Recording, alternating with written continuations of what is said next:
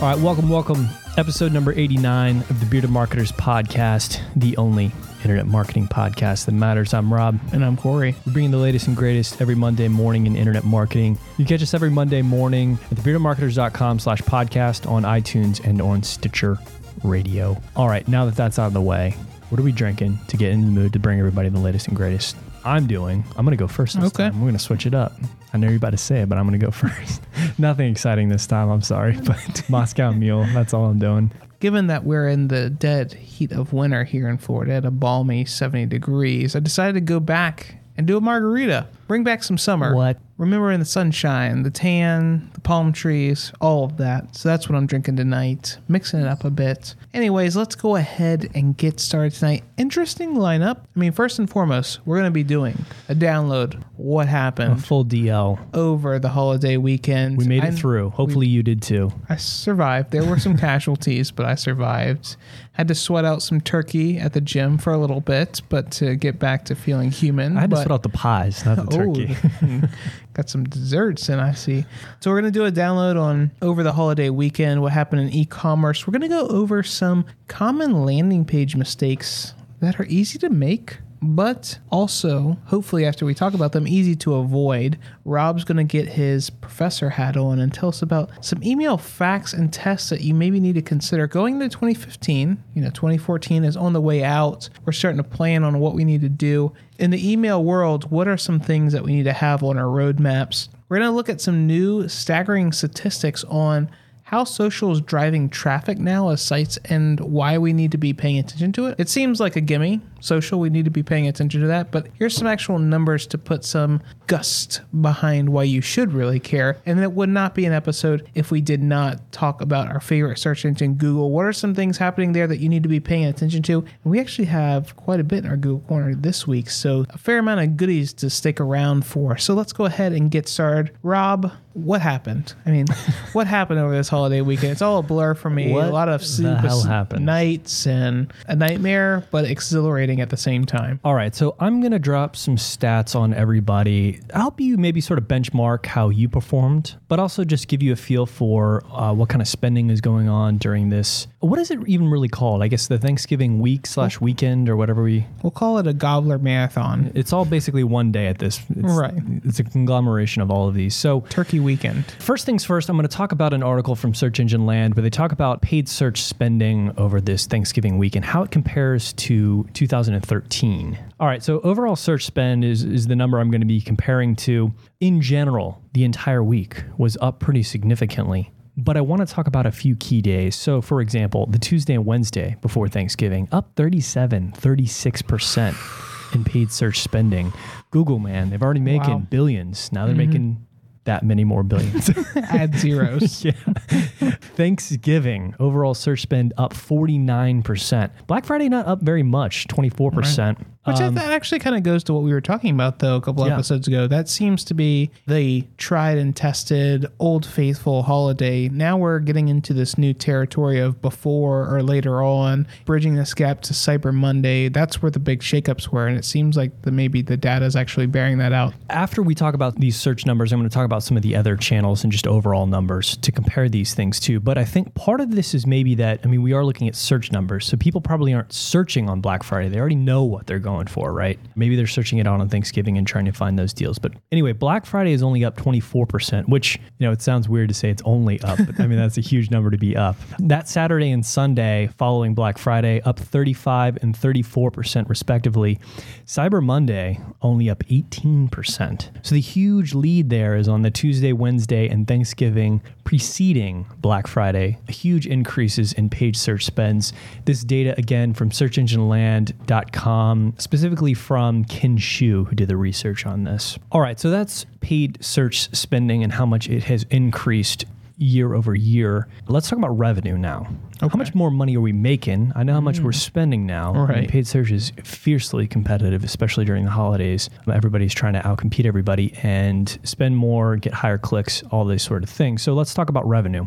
This is an article from Custora.com again, we'll try to tweet these things out so you can follow up if you want to. The main point they're leading with is that revenue over the entire holiday weekend is up 15% over 2013. So, as you saw with those paid search numbers, those are up pretty significantly, not mm-hmm. nearly as much as 15%, but this is revenue total on the internet, specifically on a few key days. So, Thanksgiving, Black Friday, and Cyber Monday. Thanksgiving saw a 17.7% increase in revenue, Black Friday a 20.6% increase in revenue, and Cyber Monday a 15.4% increase in revenue. Overall, though, Cyber Monday, the reigning champion now, hands down, the biggest revenue day for online sales is Cyber Monday. Seems to actually point to there's more cooks in the kitchen or more people competing for that traffic. So, given the rise in spend that was outpacing the increase in revenue, it seems like traffic in these days is now costlier or mm-hmm. you know to gain these visitors is going to mean a higher cost for the company to actually acquisition these visits. So you know as you're budgeting for this year or just that just might be a steady trend over the last couple of years. I mean yeah. online is no longer this sort of fringe way to get business. Many companies are now doing online commerce and business. So i would wonder how that charts against just general growth in the area but those numbers do seem to indicate that while we're making a little bit more money in revenue it's actually actually costlier traffic as well. So factor that into your budgets. Exactly. Margins are getting thinner. All right. So I want to talk about mobile because this is the newest thing. I mean, obviously, every Thanksgiving, Black Friday, Cyber Monday is bigger than the year before. We all know this. We also know that mobile is likely going to be bigger year over year, but how much bigger? That's what matters here, right? Mm-hmm. And which devices are people using to purchase things online? So let's look at Cyber Monday. 21.9% of orders were purchased on mobile devices that's compared to 15.9% in 2013. Uh, for the entire holiday weekend, mobile shopping accounted for 26.4% of revenue. Black Friday, though, almost a third of orders are from mobile devices. 30.3% of orders are on mobile devices on Black Friday. Just insane numbers. Again, roughly a third on Black Friday are from mobile devices. If you guys aren't out there running responsive websites, email campaigns that look great on phones, websites that work well, which can sometimes be difficult in the e commerce sure. world, on phone devices, you are missing out on a huge segment of the market these days. And one thing I, I want to clarify, because I think sometimes this gets lost with people, you're not talking about actual visitors, you're talking about commerce being transacted on mm-hmm. these devices. Yeah. You know, I think there's a lot of individuals out there that hold these beliefs that people do a lot of visiting from mobile devices, but the commerce isn't very strong. But what you're talking about is a third of overall transactions are occurring on these devices. And that for your IT team and businesses makes the case for everything that Rob just laid out. I mean, making sure that you your websites look well, that you're doing testing, and that everything is functioning well for those visitors is supremely important because what business can really afford to piss away, you know, a third of potential revenue? Really behooves companies. It's not something that you can just ignore at this point. All right, three more points I want to mention. I know this is a lot we're talking about over this Thanksgiving weekend, but I think these things are important to mention. So, following up on the mobile there, Apple still dominates e commerce sales. Android devices are slowly sort of catching up, but the vast majority are on Apple devices. Again, 78% of mobile device sales were on an Apple device, an iPad or an iPhone. Or I guess some fringe cases of like like touch iPods or something like that. Right. Maybe is possible on a Wi-Fi network. Mm-hmm. Uh, 21.6% happened on Android devices, but the share is down. So Apple last year did 84 0.1% of sales. Up. So it's we'll gone down you. a little bit. Android's share has gone up a bit. So the fourth point I want to make here is email marketing and Google specifically search were the key to e-commerce success. Far and away the largest drivers of traffic and sales over that weekend come from email marketing and search. Just anecdotally from the things that I've seen the clients we work with and partners and everything like that, uh, email marketing was insanely massive oh, for yeah. everybody. Just a few targeted sends over that weekend can lead to massive sales. Finally, social media, which we're going to be talking about again later, or I'm going to be talking about again later, was not a meaningful channel during the holiday weekend. Only 1.7% of e commerce sales came from uh, social media channels Facebook, Twitter, Instagram, whatever it is. So interesting that people aren't going to some of those channels to research things. I, I mean, we could probably spend a whole nother podcast episode talking about why they might be, but let's move on and talk about some other things. But some interesting things, obviously, to know about the weekend. Take all those things to heart, and maybe next year will be better for everybody Oh, out yeah. there listening to the podcast. All right, let's move on. All right, so the next thing I wanted to spend some time on is an article put out by Crazy Egg's blog. Definitely some interesting content that they put out on the regular. You might have to sift through some things, but I wanted to talk about this article in particular landing page mistakes to avoid. And I thought they had some tips that are worth mentioning. I think a lot of people sort of gloss over these, and I wanted to add some in that aren't in the article, but ones that I come across time and time again through our work. A couple ones I did want to talk about. I'm going to summarize some of these. They talk about that the call to action button doesn't really stand out, and I'm actually going to take a step back and say what a lot of companies suffer from, particularly with landing pages, but just overall web design, is over competing with yourself to where your design gets washed out in color. And what they're talking about in this article in particular is sometimes you have so much going on that as a visitor coming to a page, I, I don't really see where the next step is. How do I progress? Where is that call to action? But for many businesses, this is a larger problem in that they have all these elements on their website. They have the navigation, they have these maybe promo banners, they have these call outs to sign up for their newsletter, all these types of things. And in an effort to get your attention, you know, they'll splash some color on there, or maybe they'll throw in some animations or things like that. And what ends up happening is as a visitor, you just become overwhelmed. You don't really know where to start. Your eyes are jumping all over the page. And so it's not just the call to action that a lot of landing pages struggle with and making it stand out from the page. It's actually that the page stands out so much in so many different areas. I don't know really where to start, and you're over competing yourself. It's almost like maybe you have conversations with certain friends where they're always cutting you off or jumping into your conversations or yelling over one another. And that is actually what your website is doing with each other. All these different elements are sort of yelling for the attention of the user, and at the end, they all suffer.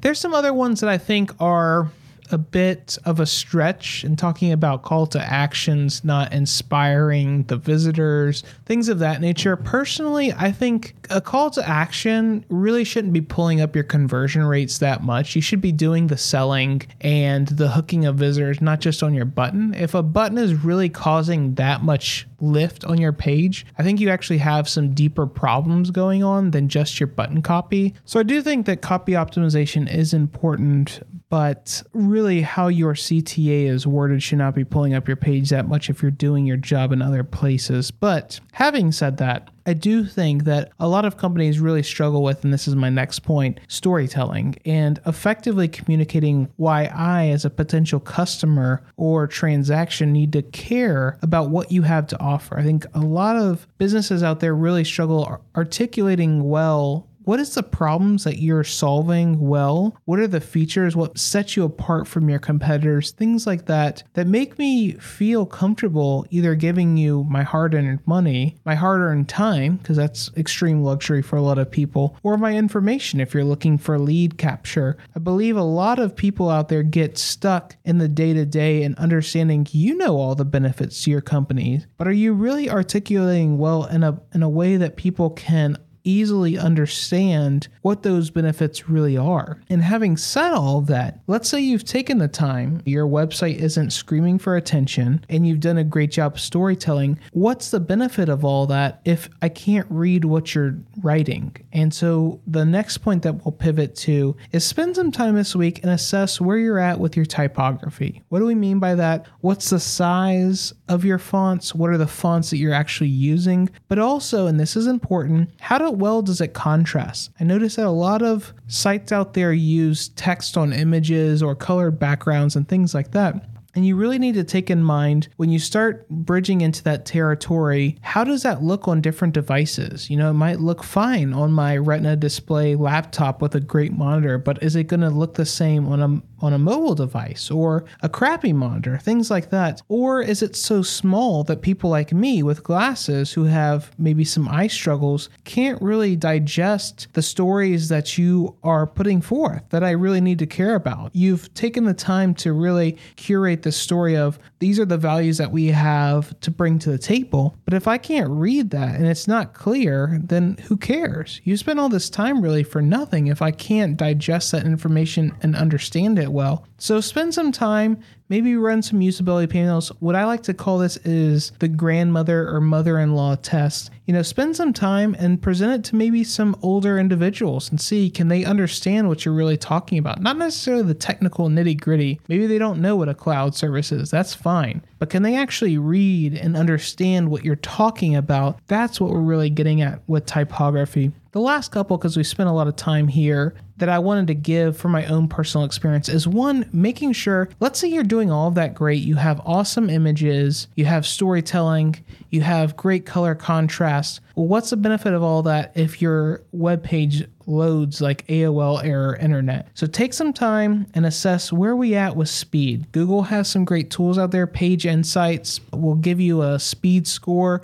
some things that you can improve on. But we know from a lot of data that not only do users get frustrated with slow loading pages that affect your conversion rates. But now that has become an SEO factor. And so Google and these search engines will start penalizing you with a slow site. Just because you have a great landing page, make sure that you are also loading quickly for your visitors. The next two that we're going to cover quickly continuity. I've seen a lot of companies trash great landing pages because they felt like the conversion rate was very low, but that was because they were throwing garbage traffic at it. And so you need to really assess if a landing page is performing poorly. Is that really because the landing page is not developed or designed well? Or are people coming to that page with absolutely different expectations? Maybe the PPC traffic you're throwing at it, the ad copy, is completely different. So I'm coming to this page with a certain expectation, or maybe I'm clicking through an email and I arrive at this page. Maybe the sale is completely different, or what the actual subject of the page is a complete contrast with the email that I received or the PPC ad that I click through. So make sure that as people are coming onto our sites, they're visiting us, that the whole visit has some continuity. Like I said, I've seen some great landing pages thrown in the trash because people felt like there were some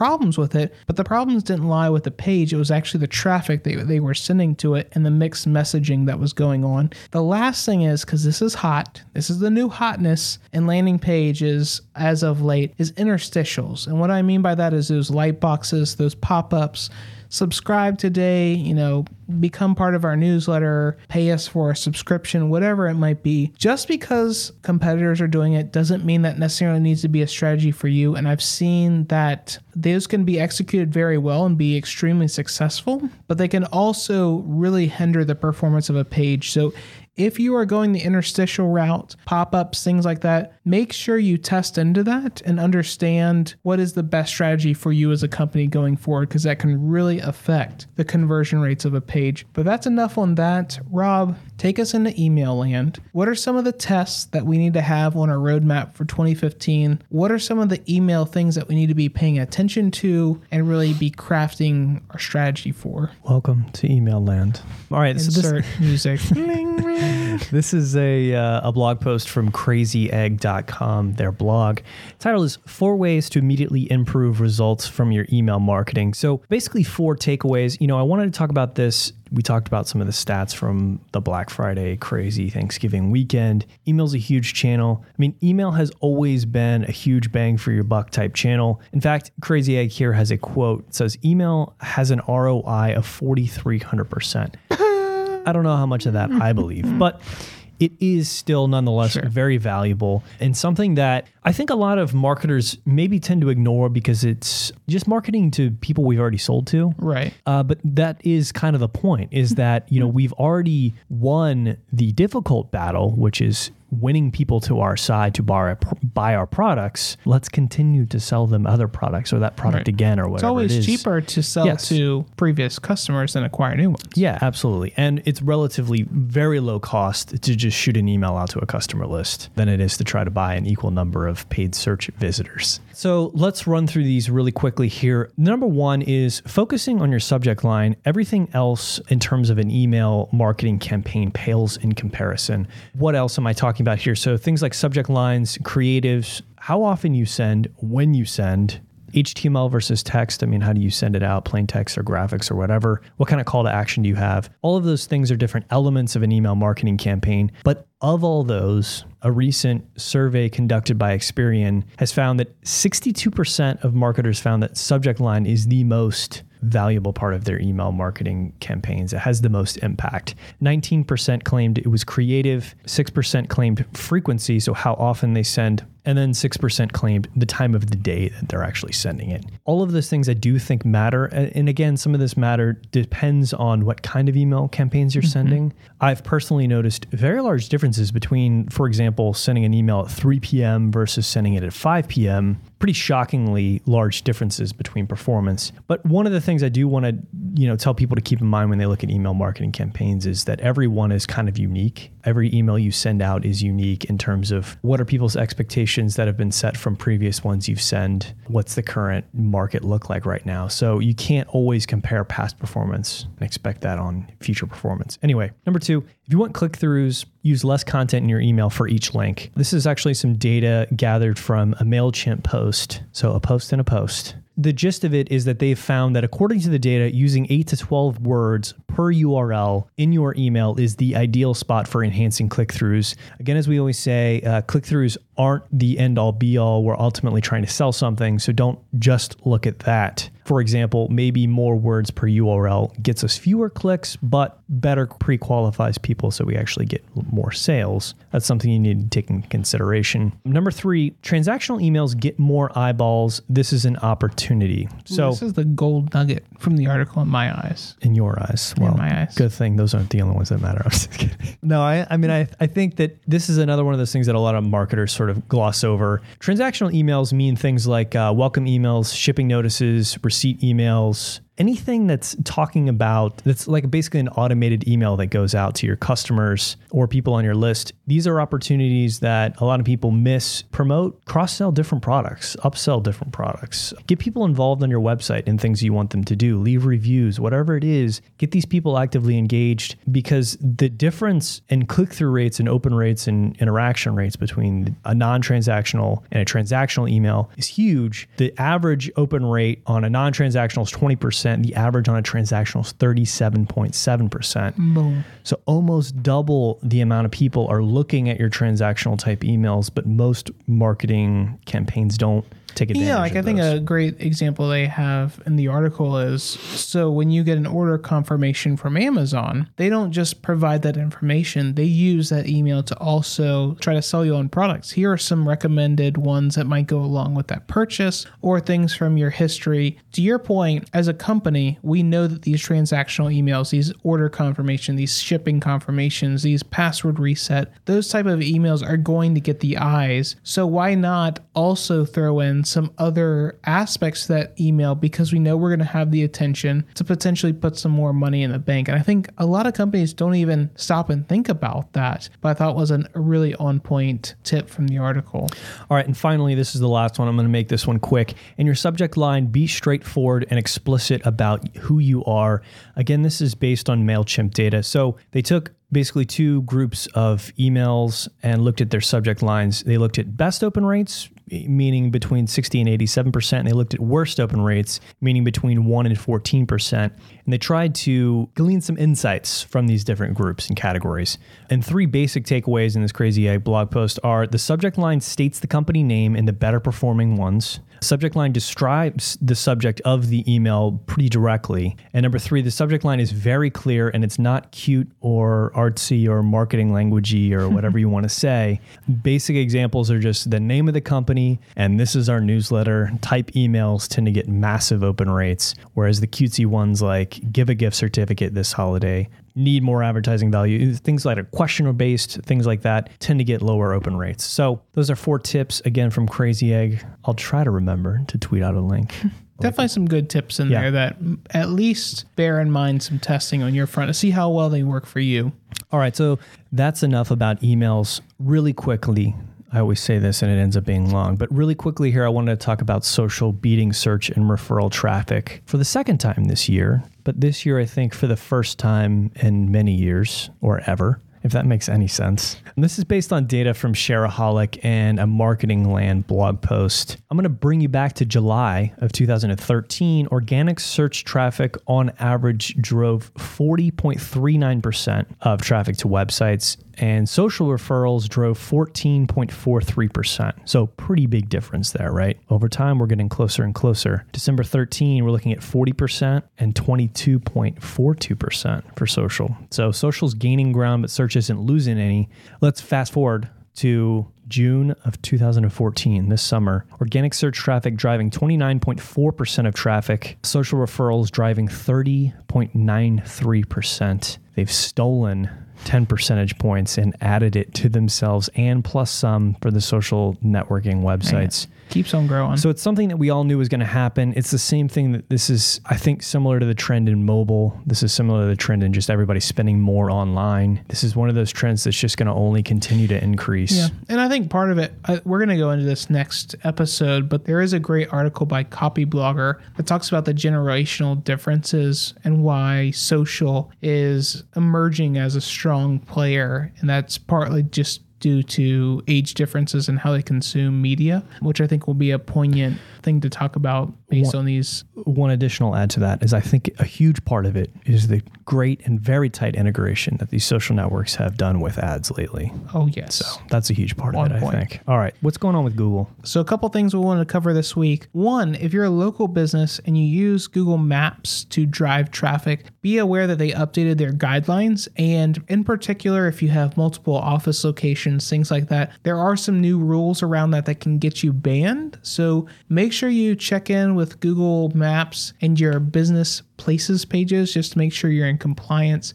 Also, if you notice some jockeying around on your organic results, just know that the latest Penguin update 3.0 is still rolling out. Penguin, if you're not aware, there's a lot of animal names, is the algorithm that Google uses to analyze what your backlinks are and how they should ascertain your authority in web results. They've recently updated how that algorithm works. So some people are winners, some people are losers, and just be aware that that is still rolling out. And so if you're seeing some movement there, that might be one of the reasons why. But you should always be looking at your link portfolio and adjusting that. So keep an eye on that. We talk about it a lot, but if you're not using Google Webmaster Tools, you really should be paying attention and then the last thing, speaking of social, there was a great article that came out that talked about out of the social world and ones that drive traffic. Now, this might be a debatable fact. But YouTube actually beat out Facebook in unique visitors each and every month. So if you haven't thought about that as a marketing channel, it can be a little daunting, a little bit different of a channel, but they do get a lot of eyes. I think what is fluxing potentially some of that is international traffic where Facebook might not be as strong. But YouTube is a massive marketing channel. And so if you haven't explored that, it is potentially less competitive than others, but it will take some startup time and understanding how that all works. How do you produce videos well and not look like an idiot? But Rob has some great videos on that. Our friends over at Wistia have some great videos on that. So if you haven't checked out YouTube as a marketing channel, just to put some numbers behind this, there was a question asked by Global Web Index, who does large surveys, and they were asking of adults living outside of China, because they have the firewall, how often have you visited X site per month? YouTube garnered 85% of online adults outside of China versus Facebook 76%. So, pretty drastic lead over one another. And again, if you haven't considered that as a marketing channel, definitely worth a look. Some very unique things that you can do on that channel, but some things and caveats you need to be aware of. That's going to do it us on this episode. Wow covered a lot of stuff. I was excited, and I'm excited for the next episode where we can pick up on some of these topics some more. If you had a great time, we'd ask a couple things. One, you'd share with a friend, a colleague, or a lover, as Rob likes to say. Also, leave us a review on whatever channel you found us on. It helps us grow the channel, but also know where we stand and any adjustments that we need to make. If you have an idea for the show, maybe you listen every week and think, hmm, those bearded guys, they're pretty smart. They didn't think about this or they missed this. Let us know. Or if you're struggling with something, maybe the boss is yelling at you. We have a lot of experience in the industry, and if we can't help you out directly, we can certainly put you in contact with someone that can. You can reach us a couple ways. One, Twitter, as Rob mentioned, the Beard Marketers, where we tweet out all the links covered in the episode. Thebeardmarketers.com slash contact. We have a form on our website. Or you can call us directly at our Beard Marketers Crises Hotline, 904-270-9603. Leave us a message there, or you can text us and we'll get back to you. Thank you again so much for your time, and we'll see you next week. Cheers.